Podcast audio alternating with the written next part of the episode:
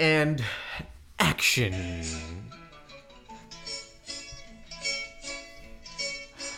When the moon hits your eye. Let's try it again. When the moon hits your eye like a big pizza pie, it's amore. It's actually not it's amore, it's that's amore. Damn it, take two. When the moon hits your eye.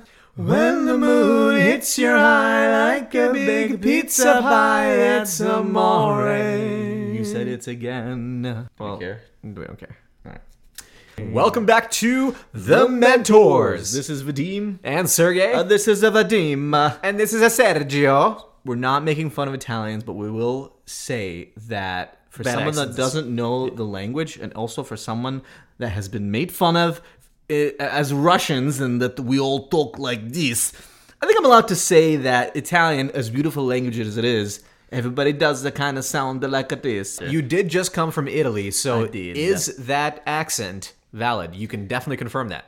It's valid and it's awesome. I loved it. Um, I only learned a few words. Uh, I mean, grazie, obviously. Uh, prego, allora.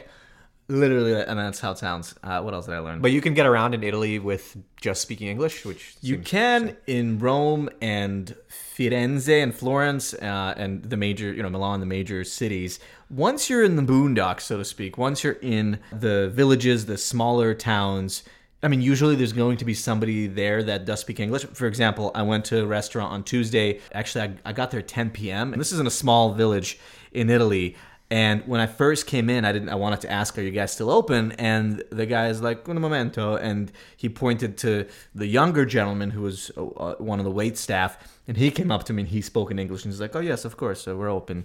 Uh, and uh, and yeah, so uh, there's usually somebody you can't find that does speak English, but they also love it when you try to speak any Italian. And so if you go there, try to pick up a few words. That's hilarious. But you're listening to the five minute pick me up, the weekly segment that we do to get you motivated for the week to come. And Vadim has a pretty inspiring story from Italia from a gentleman and his wife that he met at the wedding that he was part of. So, Vadim, tell us about this guy that you met because he has a pretty cool story. Yeah, I mean, the first thing that I learned from him is that he lived on an island in the Caribbean, and I thought to myself, "Oh, that's pretty cool," because I knew that he knew the family of the groom that was getting married. They used to be neighbors. He's from Long Island, so what was he doing on an island in the Caribbean?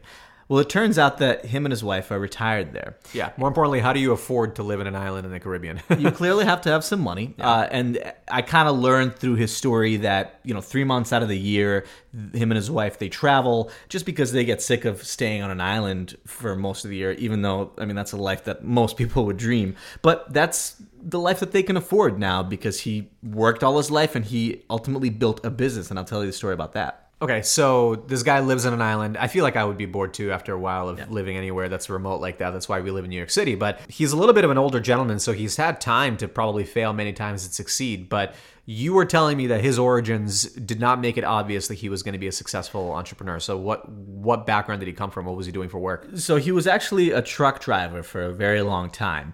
Uh, well, the two things he he was a- wasn't uh, wasn't James Cameron a truck driver as well? Maybe. started off. I think so. And uh, Harrison Ford was a carpenter when he got discovered, actually by uh, George Lucas, probably because he he was like young and had a great body, and the guy's like, "I want you in the movie." It was the body. It was the body. Anyways, um, so this uh, gentleman was a truck driver, and look, he actually had a pretty multifaceted career. At one point, he was a chef, and actually at the wedding, he cooked everybody breakfast. It was amazing. He made these eggs and like this bruschetta with tomato. I don't know. Everything tasted so so good. So clearly, at some point, he was also a chef all to say that you can have multiple proficiencies in your life. He certainly did. But for a long time, he was a truck driver. And I actually asked him, Well, you must have been to, to Florence at least a few times before this. And he said, Probably 25 times. So obviously, as a truck driver, he would go through all over Europe, and uh, a lot of times he would stop over and you know try to enjoy the scenery as much as he could. And Firenze is obviously beautiful, but he was a truck driver for many years, and you know, I mean, that's a job that actually can pay pretty well. Some people love that job. It is a difficult lifestyle uh, in the United States. For example, if you're a truck driver, you're on the road all the time, you're away from family, you have to be okay with that type of lifestyle. It's certainly not for everybody, and I'm sure there are truck drivers out there that get burnt out. Well, he, when he was a truck driver, he actually noticed something. Whenever there was a shipment that they were transporting that was really, really expensive and highly, highly valuable, the obviously the person that was getting the transportation done or the company that was ordering the transportation was much less price sensitive. In other words, they cared much much more about the quality of the delivery, making sure the product doesn't get ruined and all these things, it gets there on time, and they were willing to pay a premium for that. And after years and years of doing this truck delivery, he actually decided to start his own company in a niche. A trucking company? A trucking company, hmm. exactly. A truck, a delivery company, and it was a very specific niche. And the niche that he chose, and then again, I don't know the full story. I don't know if he was exposed to some of the clientele and he started going after them. It probably was built up over years, but the niche that he chose was delivering really expensive art. Hmm. And so over the years, he ended up building up this company uh, that that's all they focused on. That was their specialty. We will deliver your very, very expensive art. So obviously, you can imagine the type of clientele that they had and the type of money they could probably make on a per order basis.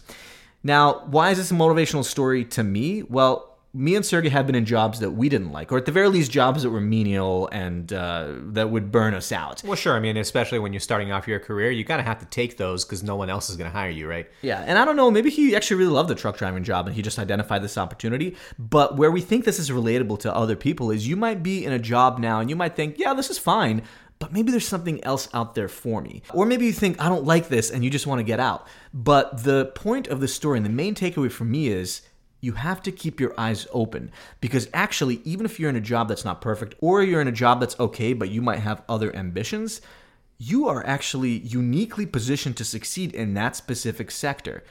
Nobody knows more about what you're doing than you.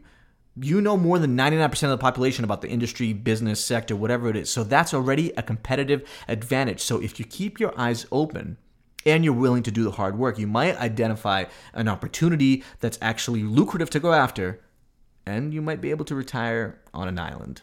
Yeah, well, I, the other thing that's motivational for me for this is that, I don't know, I mean, if you're in a job like that where you're a truck driver, most likely people in those jobs are either trying to, you know, figure out how to make it to the next paycheck or trying to figure out how can they get out. Whereas this guy basically used his time on the road to start identifying, paying attention to these potential opportunities that exist in the sector that he's already in. Like you said, he's very familiar with.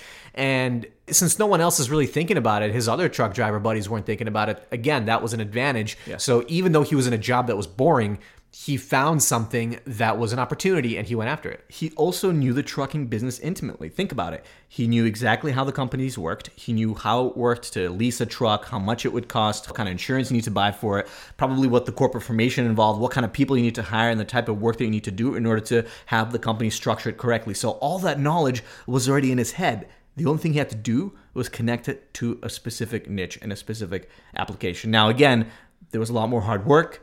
I'm sure he had to identify customers, find them, do the sales and all that stuff, figure out where in the market he actually fit in. But eventually, all that hard work did pay off, and now he gets to live on an island. He has a sailboat, and he travels three months out of the year. So if you're sitting at work and you're super bored, hey, like you're bored anyway, why not try to think of ways you can improve processes in your own company or maybe even the clientele that you have, see what they like or don't like about using your product or service or using your competitor's product or service. Do some intel gathering while you're there, using that time wisely, and potentially you might identify a business opportunity. And depending on what your work relationship is like, you never know. Sometimes the company that you work for might be your first customer. Sometimes they might be your first partner, and maybe they'll even acquire you in the end. I mean, obviously, this is very circumstantial, but think outside the box and try to look past just the immediate things that are right in front of you. So that's it for our five minute pick me up for the week. And shout out to our new intern, Valerie Chapman. She just joined the Mentors team. If you see us posting on the Mentors podcast, that's Valerie doing that. And we are at the Mentors podcast on Instagram. And actually, you should follow her Instagram as well. She's got like 30,000 followers at Valerie Chapman. Check her out. She has some cool stuff that she shares. And as always, if you like this episode, please click the share button and send it to your friend on WhatsApp or email. Just one friend. Uh, that'd be really helpful for us. Cheers, and we'll see you on Wednesday.